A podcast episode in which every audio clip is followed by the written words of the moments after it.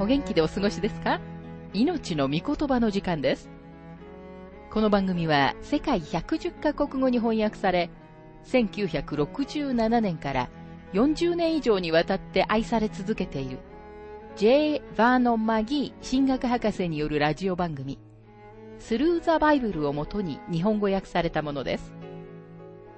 旧新約聖書66巻の学びから、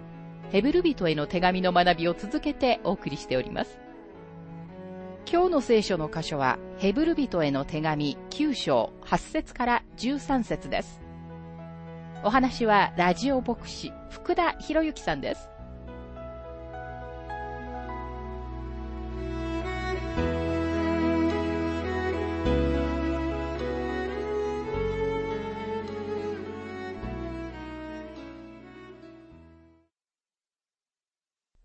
ヘブル人への手紙9章の学びをしていますが、8節これによって精霊は次のことを示しておられます。すなわち、前の幕屋が存在している限り、誠の聖女への道はまだ明らかにされていないということです。言い換えればこのすべてのことは道がまだ開かれていなかった時の神様の見舞いに入っていく道の象徴であり、型であったということです。9節この幕屋はその当時のための比喩です。それに従って捧げ物と生贄とが捧げられますが、それらは礼拝する者の良心を完全にすることはできません。それらはただ食物と飲み物と種々の洗いに関するもので、新しい秩序の立てられる時まで課せられた体に関する規定に過ぎないからです。幕屋の中での神様に至る道は、実際に三つの入り口と仕切りによって塞がれていました。言い換えれば、人々はその外側の入り口のところまで、生贄を携えてくることができただけだったのです。もし誰かが小さな子羊を持ってきたとしたら、その子羊が彼の代わりに死ぬのですから、自分を同一化するために、その上に手を置き、その後、そこからは祭司が引き受けました。子羊はほふられ、聖堂の祭壇の上に捧げられたのです。子羊を持ってきた人は、入り口よりも中に入ることはできませんでした。だとすれば聖女に関する限り、祭司だけがそこに入っていくことができたのです。また、死聖女には、祭司も民も入っていくことはできませんでした。大祭司だけがそこに入ることができました。ですから幕屋は一時的な間に合わせのものだったのです。儀式の奉仕はほんのひと時のために与えられたものでした。しかし今キリストはあなたを神様のところに連れて行くことがおできになります。主だけがあなたをそこに連れて行くことがおできになるのです。ですから主イエスはヨハネ14章の6節で、私を通してでなければ誰一人父の身元に来ることはありませんということができたのです。それこそが本当の礼拝であり、そして本当の礼拝は奉仕につながります。礼拝は今日のリベラル主義者が非難するものです。何年も前に、アメリカのリベラル主義で有名な牧師、ハリー・エマーソン・フォスディック博士は、世界は二つの方法、一つは主を十字架につけることで、もう一つは主を礼拝することでイエスを片付けてしまおうとしている、などと口走りましたが、しかしもしあなたが主を礼拝するなら、あなたは主を十字架にかけた人々と変わらないのだ、などというのは冒涜以外の何者でもありません。今日私たちは聖なる神様に十字架にかけられた救い主を基礎にして近づくのです。主だけが私たちに礼拝を行わせることがおできになります。それがパウロがエペソビトたちに次のように書いた理由です。エペソビトへの手紙5章の18節また酒に酔ってはいけません。そこには宝刀があるからです。御霊に満たされなさい。さて、パウロが精霊に満たされた後に最初に言っていることに注目してください。同じくエペソビトへの手紙5章の19節死と賛美と霊の歌と思って、互いに語り、主に向かって心から歌い、また賛美しなさい。これが礼拝です。神様の子供にとって一番ドキドキすることは、神様の御霊に満たされること、そして神様の御霊がキリストのことを私たちに現実のものとしてくださることです。そのことが私たちの心に何という喜びをもたらしてくださることでしょうか。もしあなたが礼拝のために神様の見舞いにいるのなら、あなたの心には喜びがあり、賛美があるはずです。ここで天にある聖女よりも劣っている、この地上の聖女に関して語ったことの要点を繰り返したいと思います。そのためにアメリカの牧師、ウォーレン・ W・ ワーズビー博士の確信を持てという著書の中からのアウトラインを紹介したいと思います。それは私たちがここまで見てきた地上の聖女に関することです。まず第一に、その聖女、それは地上にあったということです。その聖女は地上の聖女でした。つまりその聖女は地上の物質で作られていました。第二にその聖女は来たるべきものの影にしか過ぎなかったということです。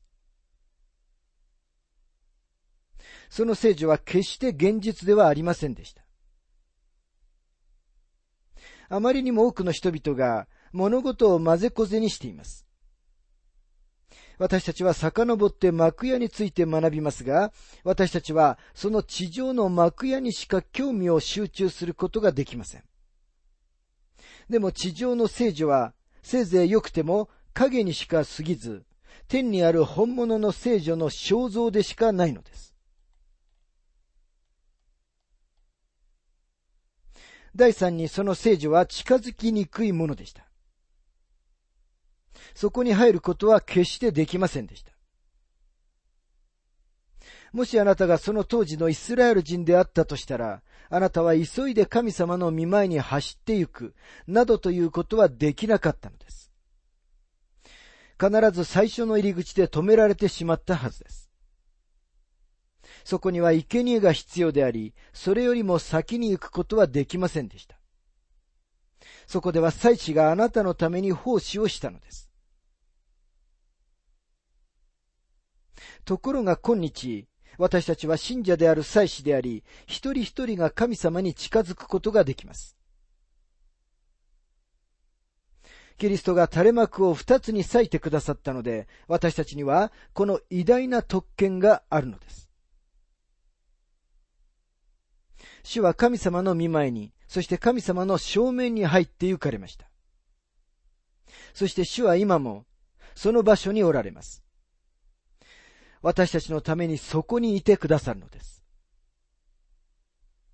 しかしイスラエル人たちは古い契約のもとではそのような特権は持っていませんでした。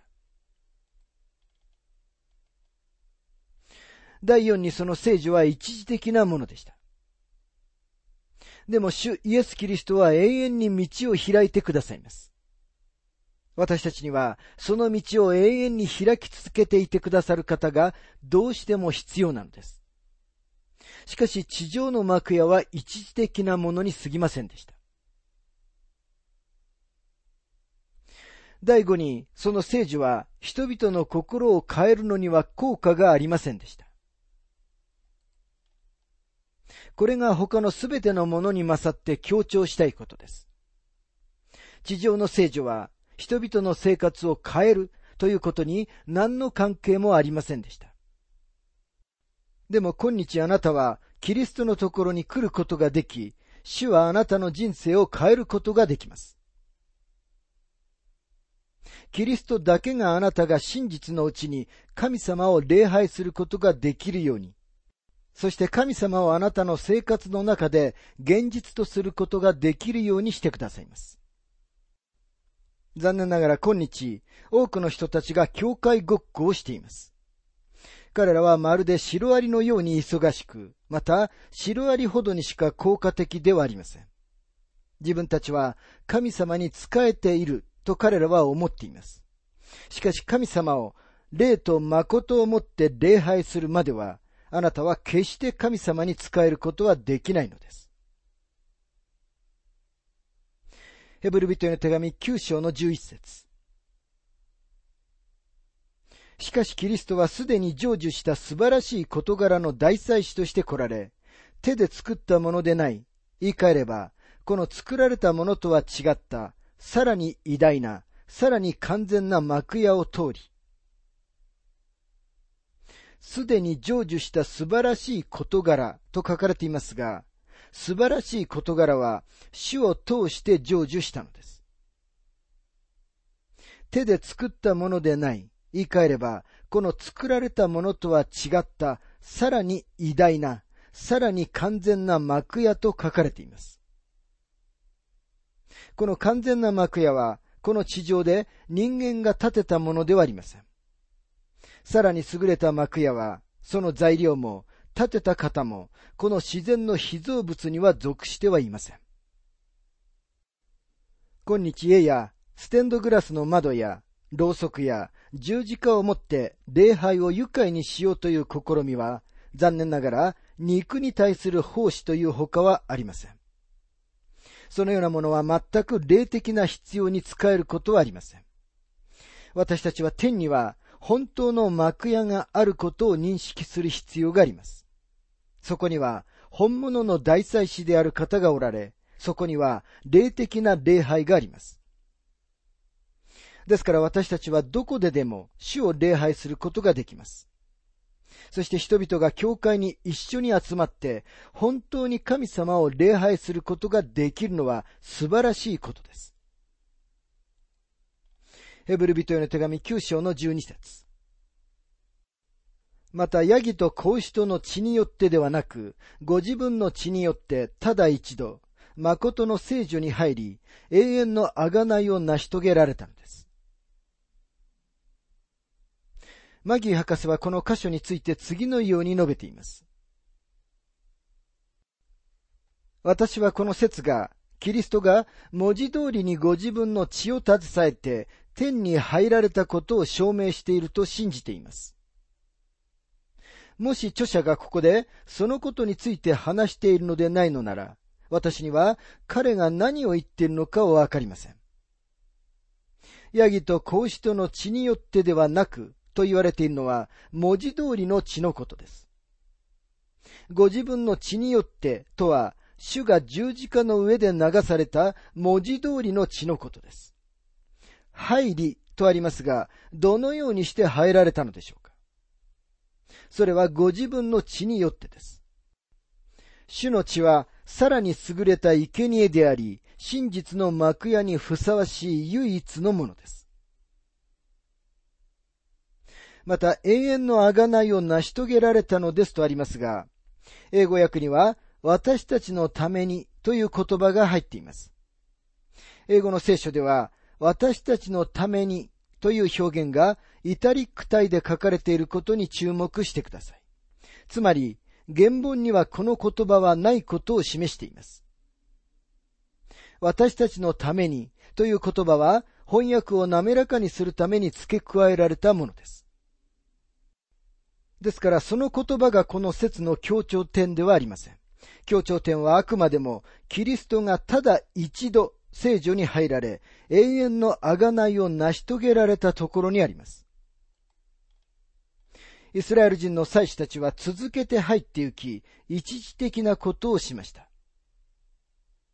しかしキリストだけが一度だけ入って行き、永遠の贖いを成し遂げられました。今これがキリストの犠牲に権威と重要性を置き、そのことが私たちにキリストのこの世での人生、または命は決して誰も救うことはなかったということを思い起こさせます。当時の主の教えに従って自分は救われたと考える可能性もありますが、でも、主の教えは決して誰も救うことはありませんでした。キリストの死、つまり、主の死による贖いこそが人を救うのです。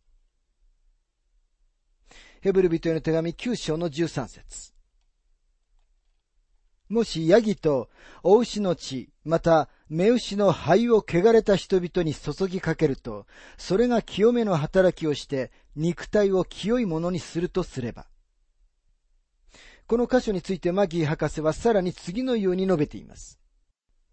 また、目牛の灰をとは、民数記19章の赤い目牛の儀式のことを指しています。目牛は完全に焼き尽くされ、その灰が清い場所に保存されました。人が主に死体に触れることによって儀式的に汚れたものとなったとき、祭司はこの灰を取り、水と混ぜて違反者に振りかけました。このことが彼が交わりに戻ることができるように、儀式的に彼を清めるために使われました。ここでは目牛が特別な象徴的な意味を持っていることに注目していただきたいと思います。この儀式にはオスではなくメスが使われました。第一ペテロの手紙3章の7節には、女性は弱い器であると書かれています。私たちの汚れは実際、私たちの弱さを通してもたらされます。私たちは弱いものです。そしてキリストはこの世に降りてこられ、物理的に肉にあって私たちの弱さを経験されたのです。また赤い目牛が使われたと書かれていますが、赤い色はキリストが私たちのために罪となられたという事実を語っていると私は思います。何か学問的な意味でではなく、主は実際に私たちのために罪となられたのです。赤が罪の色であるとどのようにしてわかるのでしょうかイザヤは次のように述べています。イザヤ書一章の十八節さあ来たれ論じ合おうと主は仰せられる。たとえあなた方の罪が火のように赤くても、雪のように白くなる。たとえ紅のように赤くても、羊の毛のようになる。だから主が私たちのために罪となられたことを語るのには赤い目牛でなければならなかったのです。また捧げる動物には傷があってはなりませんでした。確かに完全でなければ動物はキリストを表現することはできませんでした。主はヘブル人への手紙7章の26節にあるように、清く、悪も汚れもなく、罪人から離れたお方でした。またこの赤い目牛は一度も首輝をつけられたことのないものでなければなりませんでした。これはキリストは私たちのために罪とされましたが、主は決して罪の束縛のもとには置かれなかったという事実を象徴しています。目牛は宿営の外に連れて行かれ、大祭司の前でほふられました。このことのうちに私たちは、主イエスが生贄であると同時に大祭司であることを見ます。主はご自身をお捧げになりました。生贄の血は幕屋の前に大祭司によって7回振りかけられなければなりませんでした。多くの人たちが聖書の中では7は完全を示す数字であると考えています。しかしそれは二次的にしか真理ではありません。主な意味は完結しているということです。ここではキリストの犠牲が完了した取引であるという事実を語っています。一つの生贄が信者の罪を処理するのです。また、目牛の死体は大祭司の見ている前で焼き尽くされなければなりませんでした。ご存知のように神様は実にその一人子をお与えになったほどによう愛されたのです。イエス様は惜しげなくご自分を捧げられましたが、私たちはおそらく、主が死なれた日の天での悲しみのことを考えたことはないのではないでしょうか。民数記には、杉の木とヒソプも生贄に加えるべきであることが書かれています。これはなかなか暗示的だと思います。私はこれは、主イエス・キリストが人類をあがなわれただけでなく、この世界をあがなわれたという事実を語っているのだと信じています。私たちは罪によって呪われたものとなってしまった世界に生きています。この世は今、うめき、痛みに苦しんでいますが、解放されなければなりません。いつの日かこの世はあがなわれ、罪は取り除かれます。この章の少し後の方には、天自体さえも清められなければならないと書かれています。ヘブル人への手紙9章の23節にはこのように書かれています。しかし天にあるもの自体は、これよりもさらに優れた生贄で清められなければなりません。もしかしたらある人は、天も汚れているんでしょうかと言うかもしれません。その通りです。そこから罪が来たのです。天ではルシファーが謀反を起こしたのです。ですからキリストの生贄は十分であり、完成したものであり、神様の罪に影響されたすべての被造物を覆う取引は完成したのです。また、目牛の灰は、清い場所に保存されていなければならず、使うときに水と混ぜられました。私は水は神様の御言葉を語っていると思います。信者の生活の中の罪を明らかにするのは神様の御言葉です。キリストの犠牲は将来のための贖いを用意しました。あなたのための贖いです。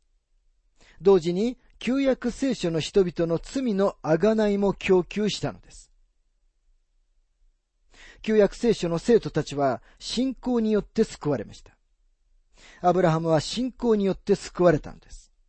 どのようにしてでしょうか彼は神様を信じて子羊を携えてきました。その子羊で十分だったのでしょうかいいえ、十分ではありませんでした。子羊はキリストを予示していました。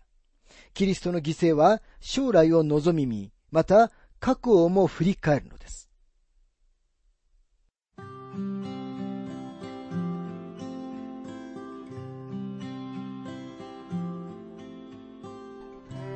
命の御言葉お楽しみいただけましたでしょうか？今回は優れた生贄というテーマでヘブル人への手紙9章8節から13節をお届けしました。お話はラジオ牧師福田博之さんでした。なお、番組ではあなたからのご意見、ご感想、また聖書に関するご質問をお待ちしております。お便りの宛先は、郵便番号592-8345大阪府堺市浜寺昭和町4-462浜寺聖書協会命の御言葉の係。メールアドレスは全部小文字で ttb.hbc.gmail.com または浜寺 at 浜寺バイブル .jp hamaderabible.jp です。どうぞお気軽にお便りをお寄せください。それでは次回までごきげんよう。